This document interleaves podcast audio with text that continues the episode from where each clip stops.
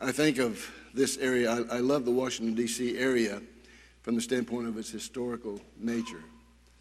I drive through it, and uh, I can remember the first time I was here in an evening, and there was uh, to drive by the memorials. And it wasn't a spiritual thing, but it almost seemed like it. The Lincoln Memorial, the Jefferson Memorial, and as the lights were on them, and then you, uh, you go by and you come across a place called Arlington.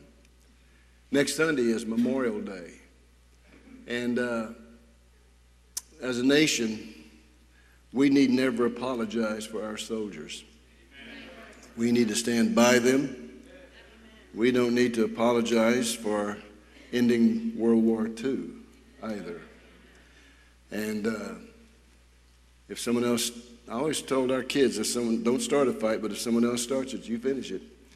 And uh, thank God I had three brothers in the Marines and one in the paratroopers. Memorial Day is very special. We put some pictures where we had just to keep in mind to think about what they went through. If you'll pop those up there at this time here, just uh, look at them for a moment because it'll tie in with my message. Good thought to read there. Just take a moment to read that. Thanksgiving is a day when we pause to give thanks for the things we have. Memorial Days when we pause to give thanks for the people who fought for the things we have. You know, as an American, we don't need to be ashamed in any country we go to. And it's not heaven here, but I tell you this most people would love to be here. And then the next picture here the price of our freedom. Well, the price of gasoline, that was a long time ago. Price of our freedom. Next. I've not been there, but uh, friends who have say it's a very sobering situation. Those men who were buried, if you please, in that ship under the water. Next picture. I, uh, I've had the chance to be out at Arlington a couple of times, and just when they were closing, my wife gets mad at me sometimes because I always like to stay around and see what else I can find out. And one of the men who was uh, one of the guards there began talking to me and my son-in-law about some of the different things that take place at Arlington. It's really interesting, and, and the way that these men care for their fallen brothers and sisters. And uh, you see, I think of people who drive by Arlington all the time, and I wonder, do they, do they appreciate those white tombstones out there? You see, dotted in different places there, a, a, a sort of a canvas topped holder where there's another funeral going to take place, another one of our brave ones, whether old or young. And they march out there, and there's always a time to remember. Next.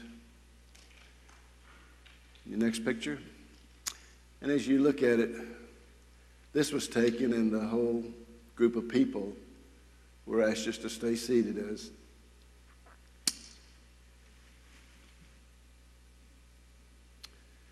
that young man was taken out of the airplane. Then you've got this.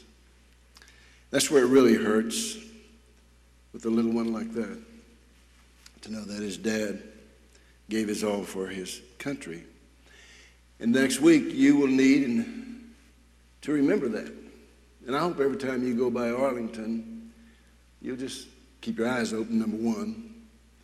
But say a prayer for the families of those who've lost those loved ones. Say a prayer for our nation that it will turn back. Righteousness exalteth a nation, but sin is a reproach to any people. And it does not matter how strong our military is, as I shared in the first class. The Bible says the horse is prepared for the day of battle, but safety is of the Lord. God can knock down a nation if it turns against him. And we need to pray for an awakening in this country. And what you're doing this morning is so different from what so many people are doing today. They're looking at the headlines, what's in the newscast. They're looking at the uh, sell papers, what can I go buy? They're looking at what sport they can do. Not many today, unless you want to swim in the grass. But uh, you know, Memorial Day comes once a year, but every Sunday you and I have the opportunity to celebrate and remember the sacrifice of our Savior. When you come in here today, every day is Easter. He's risen. We should never forget that. And it's so easy to forget. We love our friends and we enjoy them, but oh my, let's not forget the most important thing in the world. This one who gave his all to redeem us, all to give us peace and purpose and power. This morning, I want to preach to you on a subject that is near to my heart. And it's in the Gospel of Luke, chapter 22, verses 39 through 45. I've entitled my message, Jesus, my friend, someone who would not quit. Appreciate, Jared, so much the song that you sang. It's a newer version, it includes the old part of Amazing Grace. But that new part, my chains are gone. Thank God for that. But our chains, sometimes, if, if I'm not careful, I can take it for granted. Incidentally, I enjoyed watching the choir up here. They, they sort of get into it. Some of you ladies look like you've danced a lot. Rejoicing in the Lord. I, and that's great. I rejoice in you doing that. What a, what a blessing we can enjoy the things of the Lord without being foolish. And I thank the Lord for that. But join with me in the Garden of Gethsemane, and it's a difficult time because Jesus has told his people he's going to die, and three days later he'll rise again. He told Peter, You're going to deny me, Peter. And uh, Peter said, I'll never do that.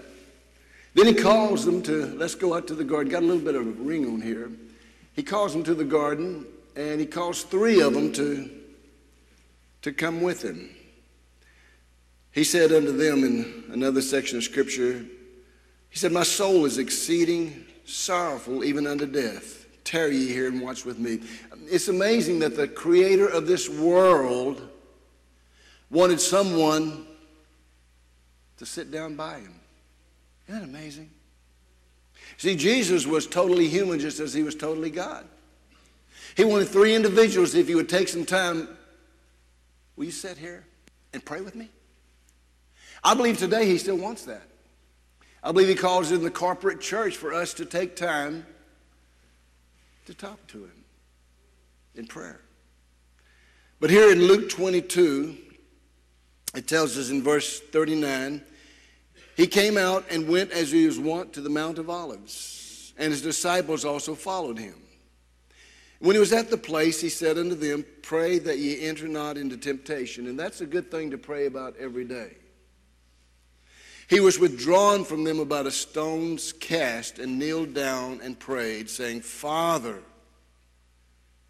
I don't think I could probably say it with the near the agony that he said it with. I think he probably, it may have almost been like a shout, almost of a man who, in the right sense, is terror stricken, not afraid of, but there is a fear. The Bible said he was hurting that he feared. He prayed, Father, if thou be willing, remove this cup from me. He knew what was coming. You know, we don't know what's going to take place today, later, or tomorrow. Jesus knew from all eternity, slain from before the foundation of the world. It was He who formed Golgotha. It was he who formed the land where Jerusalem is, and now he's there in, by the Mount of Olives.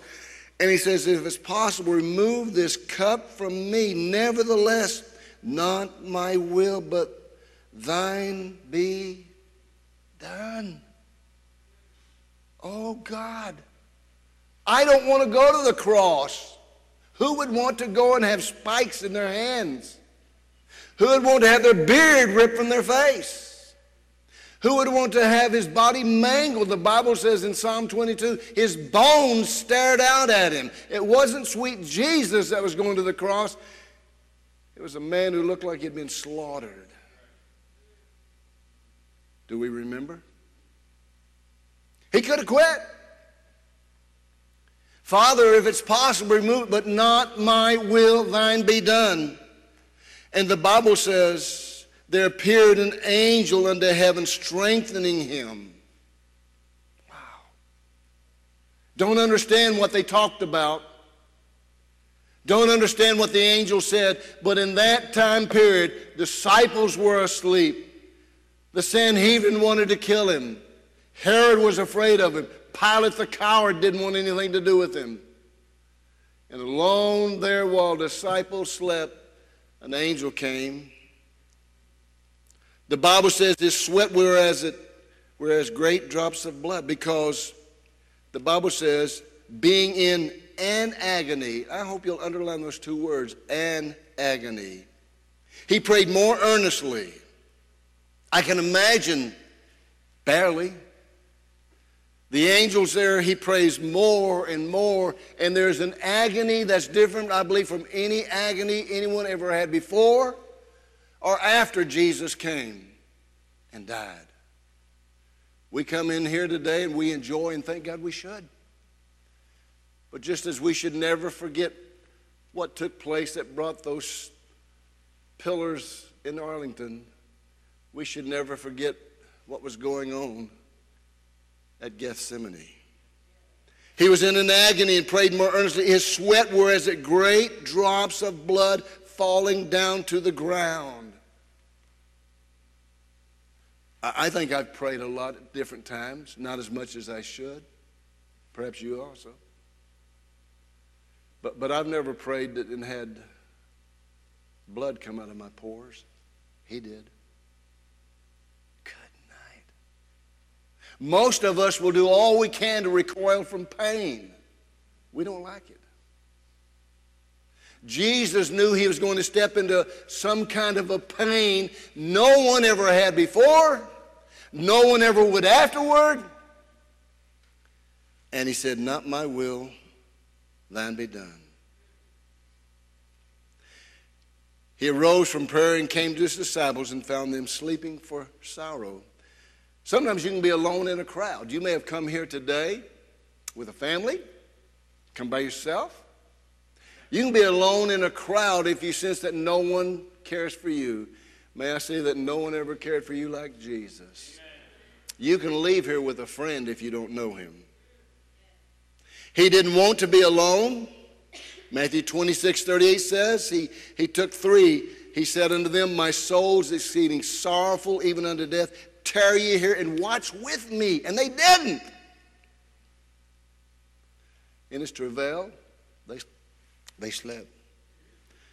I wonder in my own self, and I really mean this, how often I've perhaps caused him loneliness as a local church that seeks to minister to the individual, we have to ask ourselves, you have to ask yourselves, Lord, do you sense my presence? Lord, I, I want to be with you in whatever goes on. But in verse 44, it says, in being in an agony, I believe it's an agony greater than anything else. John 12, 27, Jesus I believe he knew what was coming. He said, Now is my soul troubled. What shall I say? Father, save me from this hour? But for this cause came I unto this hour. It was almost like an, an, avalanche was coming. He could have stepped aside. He walked right in the face of the avalanche, knowing that it was coming on him. He did it for, did it for me. For me. Young person, he did it for you. I'm amazed to hear people talk about heroes today. If you want a real hero, his name's Jesus. He said, My soul is troubled. He was going to be in subjection to the Father's will. He chose that. He didn't recoil from the Father's will. He knew it was coming. That word trouble carries is the word tertarasso, means to agitate, to strike one's spirit with fear and dread.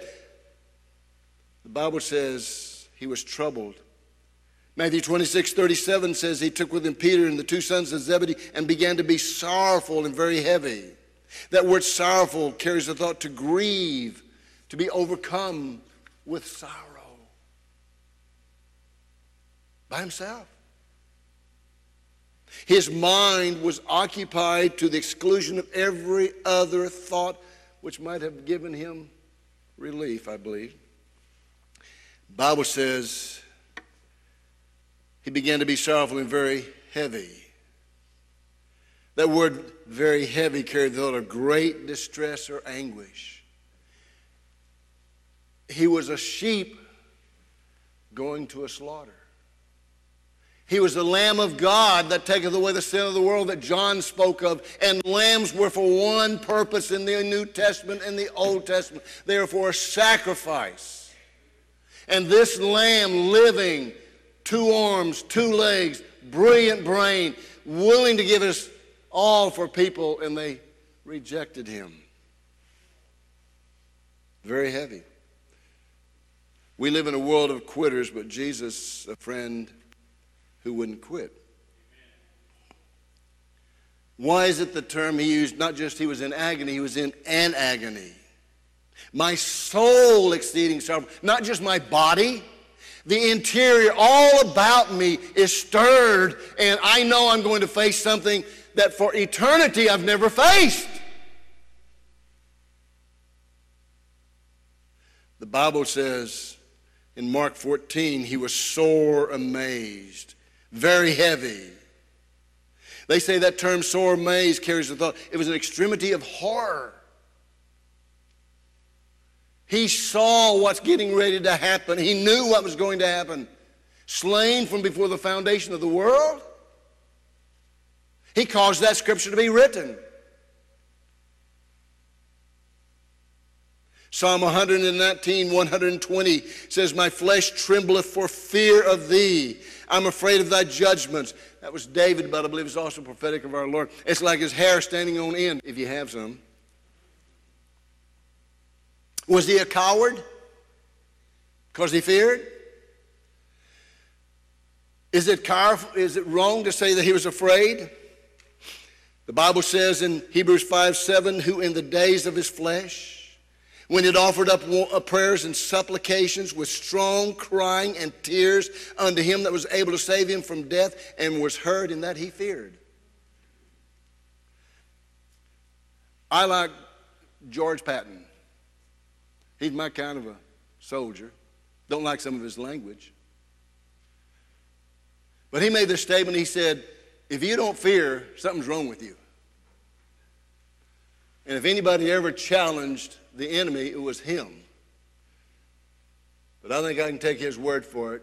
He said, I've never met a man who's really doing something that didn't have times of fear. Fear does not mean you're a coward. Fear means that you recognize the circumstance that you're in, and it can go good or bad. Jesus knew it, and he knew that humanly speaking, it was going to go bad. You can't be very courageous without fear. That takes courage to face fear. Arlington is replete with men and women who stood in the face of fear and had courage. Calvary was where Jesus stood. I wonder, did he underestimate what he was going to go through? You know, I've had a couple of surgeries. We've all probably had some of those things. Never lacked them. I still remember the one doctor I fought. I was five years old. He wanted to give me a shot in my hip. My mother, the nurse, and the doctor all wanted to give me that shot. I fought them off. They won, I cried. It can happen. Our Lord, though, He knew something was going to happen on the middle cross that had never happened on a cross before. Crosses were all over, all over Jerusalem. They, they murdered and be- killed and left them there for the animals to eat, etc., etc., etc. But something this time was going to be different on that cross. An agony caused great blood drops to flow. An agony caused Jesus to, and he never did this before. But here in this last hours, this time, he said, Would you, would you tarry and watch with me? It was an agony that caused God to open the door of heaven and send an angel to strengthen him. The Son of God needed strength. He was all human, remember? His body was already losing body fluid through blood coming out of his pores.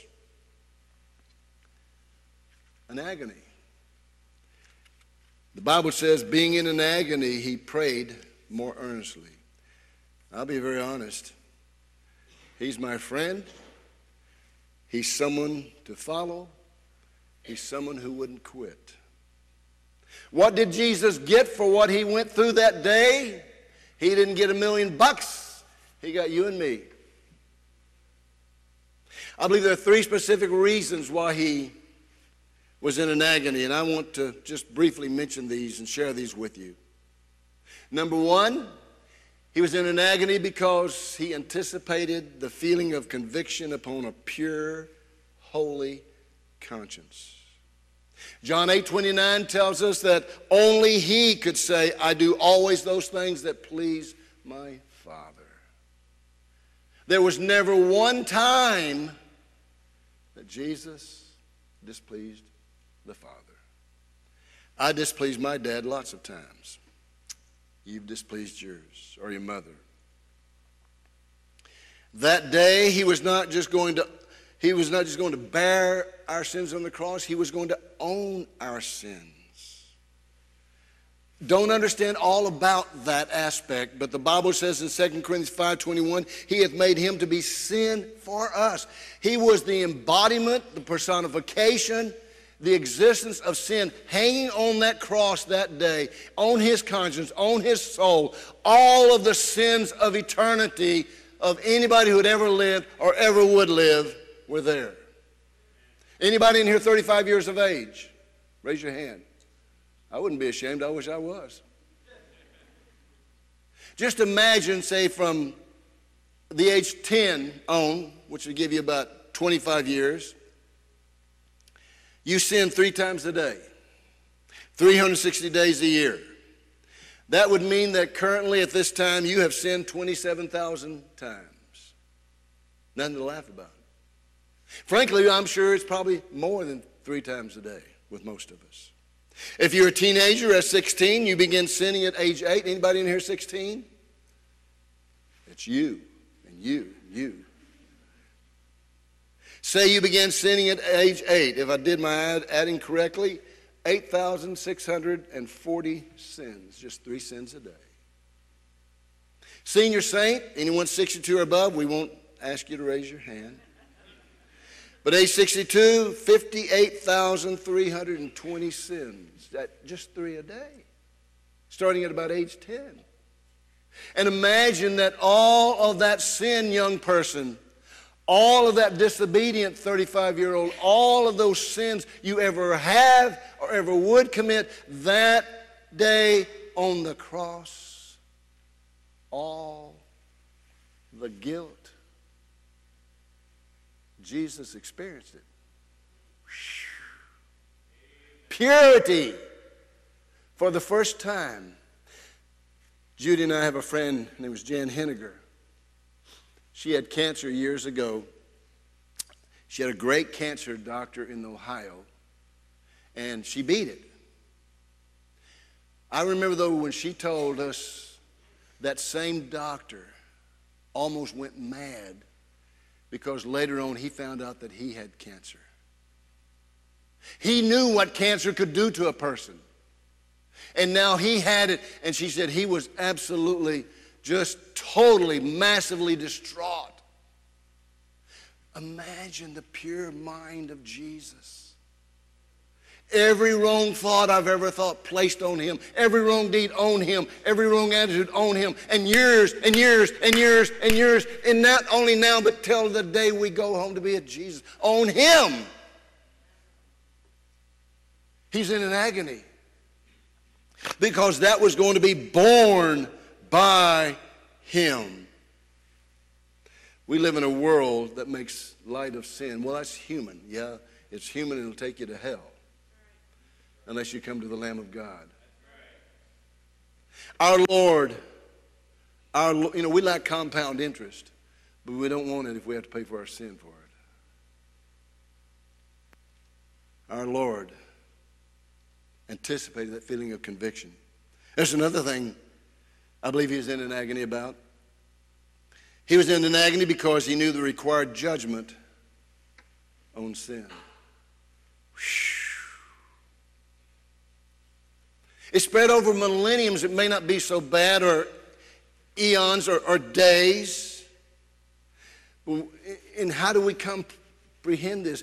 All sin of all men for all time, the penalty of all that sin was compressed in the wrath of God on the body and soul of Jesus Christ for about a three hour period on a cross in total darkness. My God. That's my Savior, gang. That's your Savior. I'd have run away. I'd quit. I'd say to blank with you. He didn't do that. The Bible says it pleased the Lord to bruise him. I think of my two sons. I wouldn't do that to them. Our son in Africa. I don't think I told you this last time I was here. A week before he was to leave there the first time, some guy broke into his room, stuck a pistol out his head, said, Don't move took all the stuff that he had. He said, I just kept sitting there thinking, Mom would say, it's just stuff, just stuff. When I learned about that, I'm a Christian, but I tell you this, I'd like to go find them and put a bullet in. Well, that's not love. No, I'm a sinner. But I love my kids. Don't mess with them. God the Father loved God the Son. I don't understand all about the Trinity, but I know it's real. This one who knew the required judgment of sin in a three hour period took it all. All the Old Testament offerings could only withhold judgment. He took it. The Bible says the law was a shadow of good things to come in Hebrews 10:1 and it can never, with those sacrifices which they offered year by year, continually make the comers there too perfect. If you're here today and you say, hey, I'm a, I'm a good person, I do this, I do that, I think, my God, why would you trust doing something to get you to heaven when God's already paid the sacrifice? How can you add to what Jesus did? And what you're telling Jesus is, Lord, what you did is not sufficient. God have mercy. Except a man be born again, he will likewise perish. The Bible says you must be born again. Not maybe, could be, should be. You must be born again. And it's through the blood of the eternal Son of God. It was Him hanging there who had the conscience of your sin. It was Him hanging there that judgment was there. You know, I can understand. I can understand me.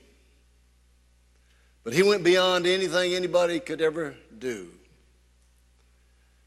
He received the vinegar, he cried out, It is finished.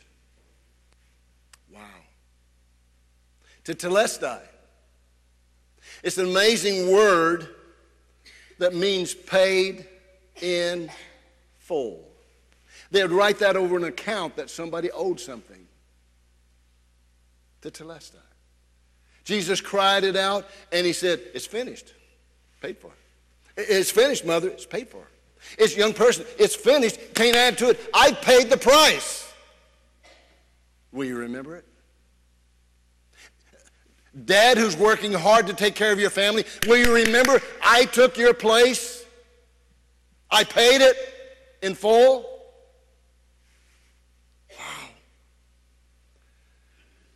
Isaiah 53 11 says, God shall see the travail of his soul and shall be satisfied. Whew. He paid it. He paid it. Nothing you can add to it. People today come and say, You've got to earn your way, you've got to do this. They're, you know, you need to be baptized. I tell people eh, there's power in the blood, not power in the tub. You're born again by the finished work of Jesus. There, he, on that cross, was in agony because he anticipated the feeling of conviction upon his pure conscience. I believe it's because he knew the required judgment of sin. And there's the third thing. Wow.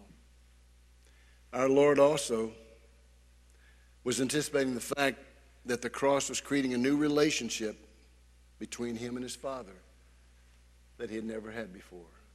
Third thing. Wow.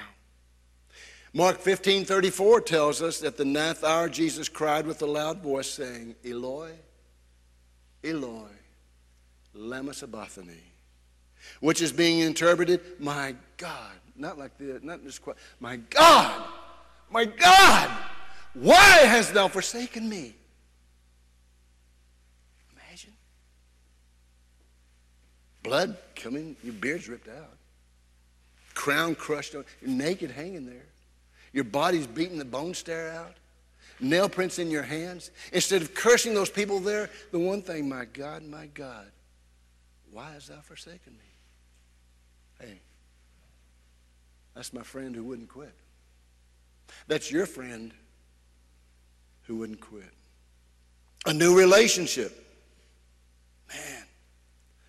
You know, every part of our kids' life has been special to us. I think when they first went to school, my boys, I cried. When they became teenagers, I was glad, go, go. Because it's a new relationship. Our daughter got married. What special time. I think of, I think of me. I can understand me being forsaken, but not him. Can you conceive of Jesus at odds with his father? Now, he was, his father could not, does not look on sin. And he was the embodiment, if you please, of sin. He had none, but he had yours and mine. And darkness crept across the whole world. Three hours. That's noontime to 3 p.m. There wasn't a, uh, this is what I believe. I think, believe what you want. There wasn't an eclipse. that wasn't that. I believe, you know, the world had light before God made the lights. You know that, don't you? I believe that for three hours, God removed the light of any of his presence from this world.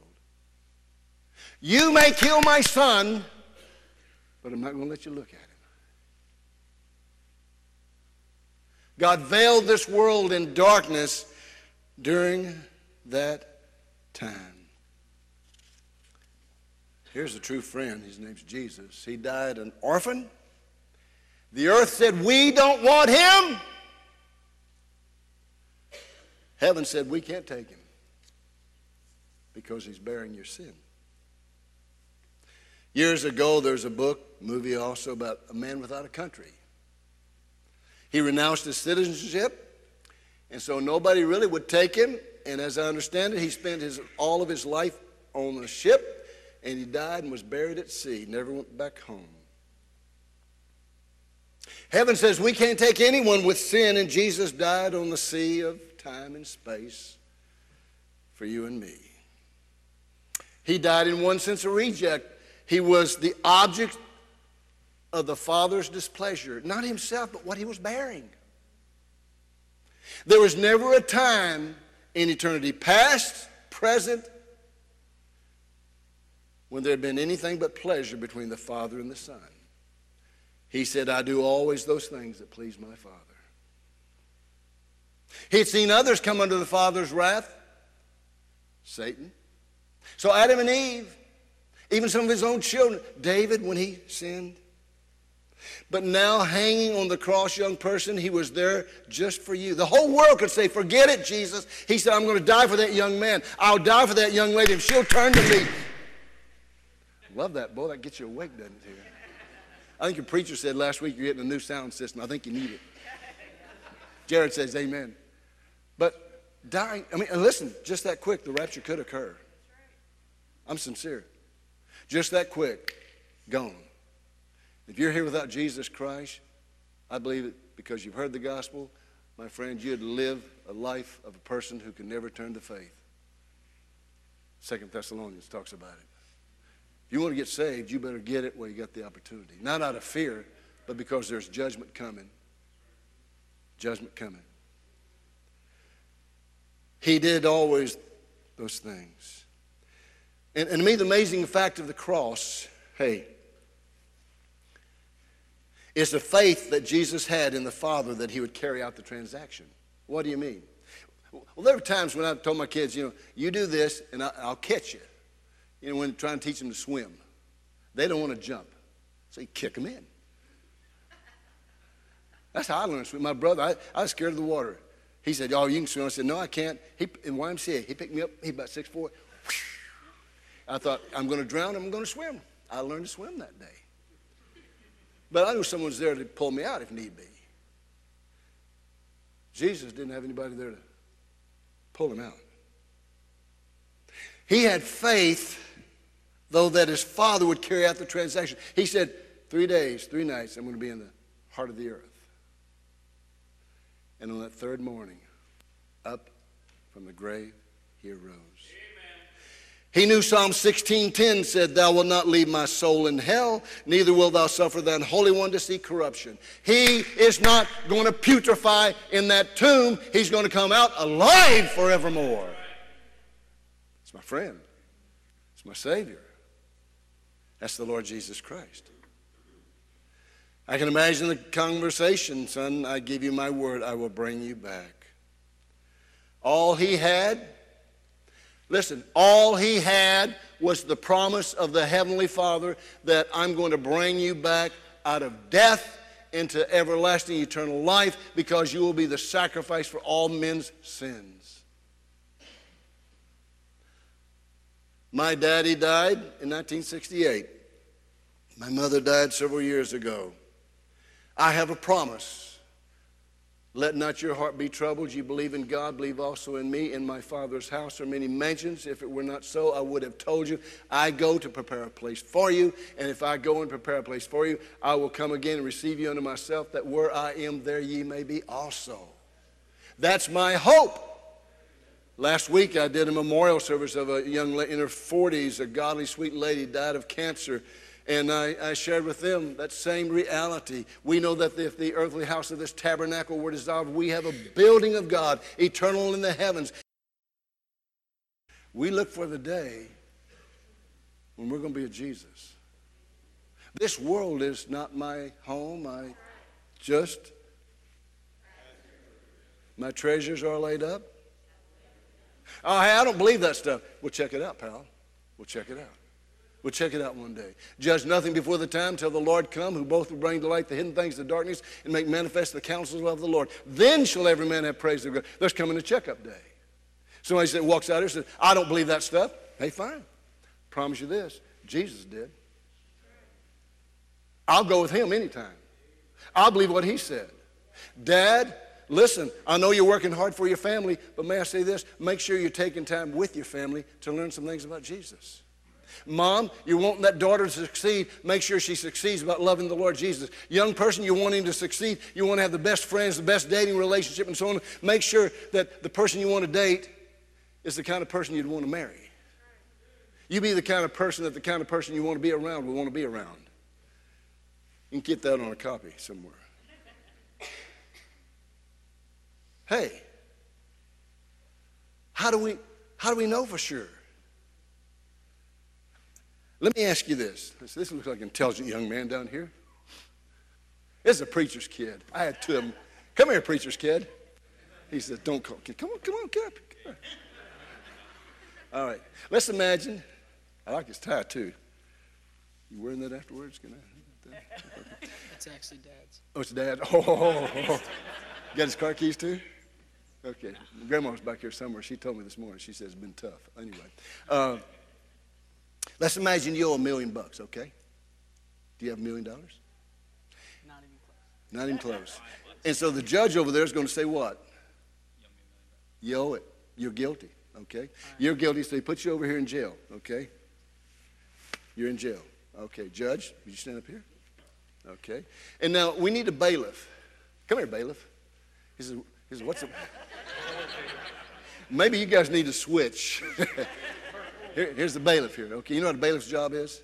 No. Okay, I'm going to educate, educate you. What a bailiff does, he finds out what the judge wants and takes care of it. Okay. Okay. I need a million dollars from that guy. Okay. all right. He doesn't have it. But you know what? This rich man here. Come here, rich man. He walks in. He says, "Listen, I want to. I want to pay his. I want to pay what he owes." He says that to the judge. Say it. I want to pay him or pay. All right. Okay. And so you give him a check. Okay. And you go, and, and, and then hold- you stay right there, and then he gives it to the bailiff. And the bailiff is going to take it to the bank, okay? And you know what he does with you? He tells you, you stay over there. I'm putting you in jail too. So you're in jail, he's in jail, and the bailiff's running down to the bank. A little faster than that.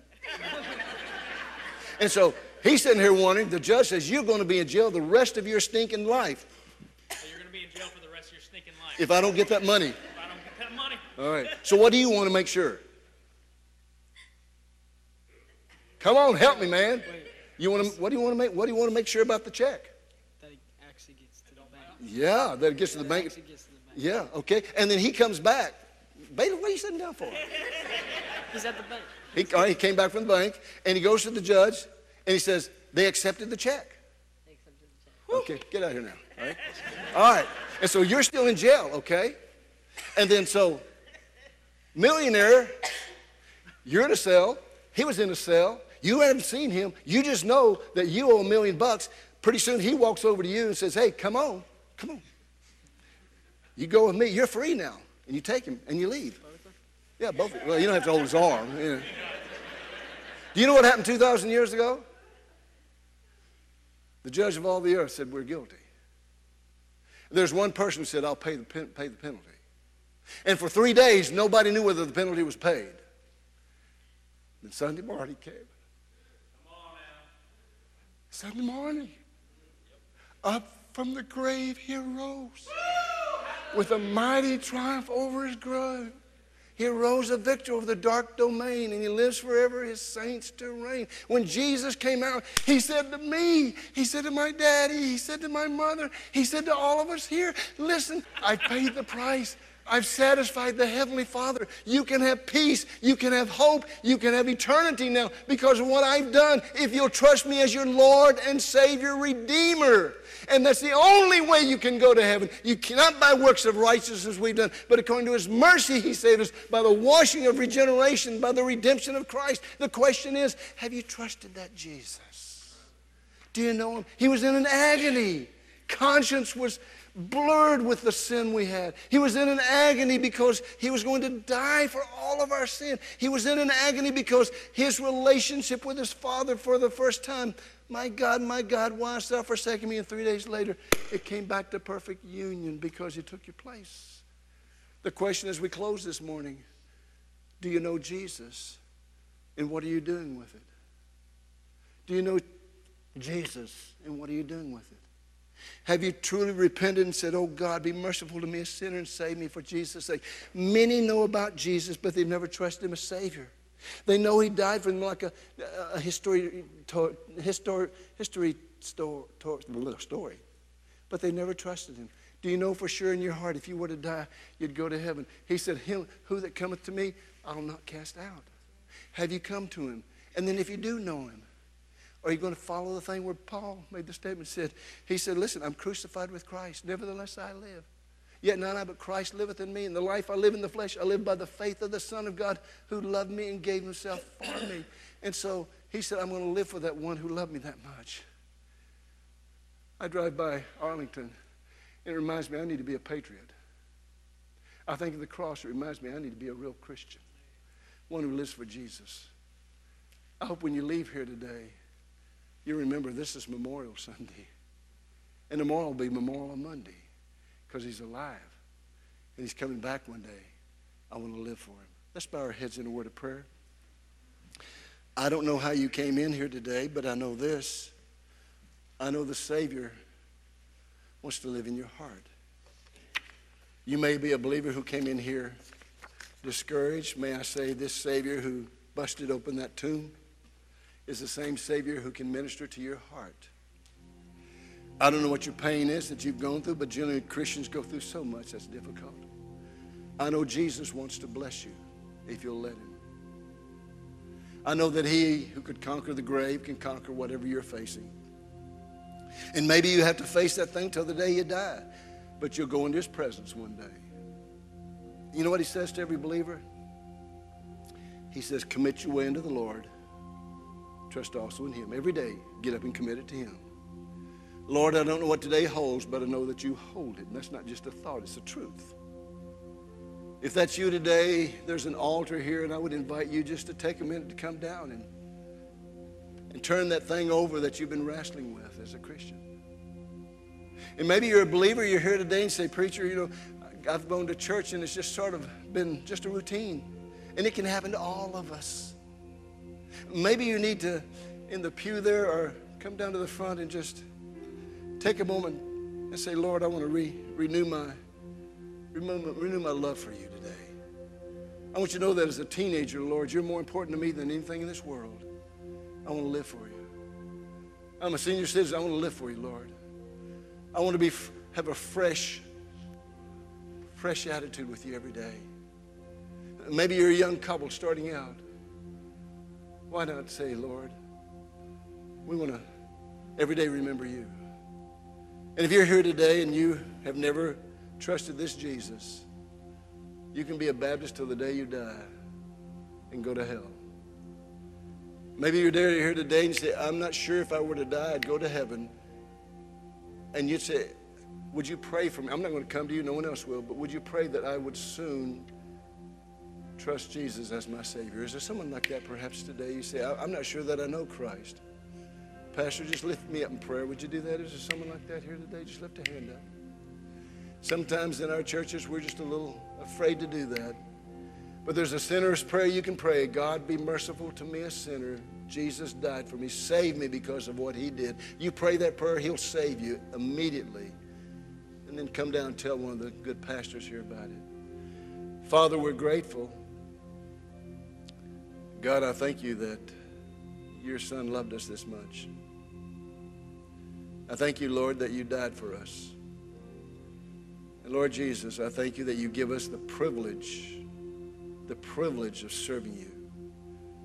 Lord, may we never forget that empty tomb. For three days, the world reveled and all of the devils of hell rejoiced, and you conquered them. Thank you, Lord, for dying in our place. Thank you that you rose, and thank you that you're coming again one day for his, your bride. I pray for every young person here, Lord. They're the hope of tomorrow. May they, may they be consecrated to you, Lord. You first in all things. Paul said, For to me to live is Christ. May that be our desire. Bless every mom and dad here, Lord, in the trials and burdens they face. May every day they say, Oh, Lord, we're going to keep walking for you.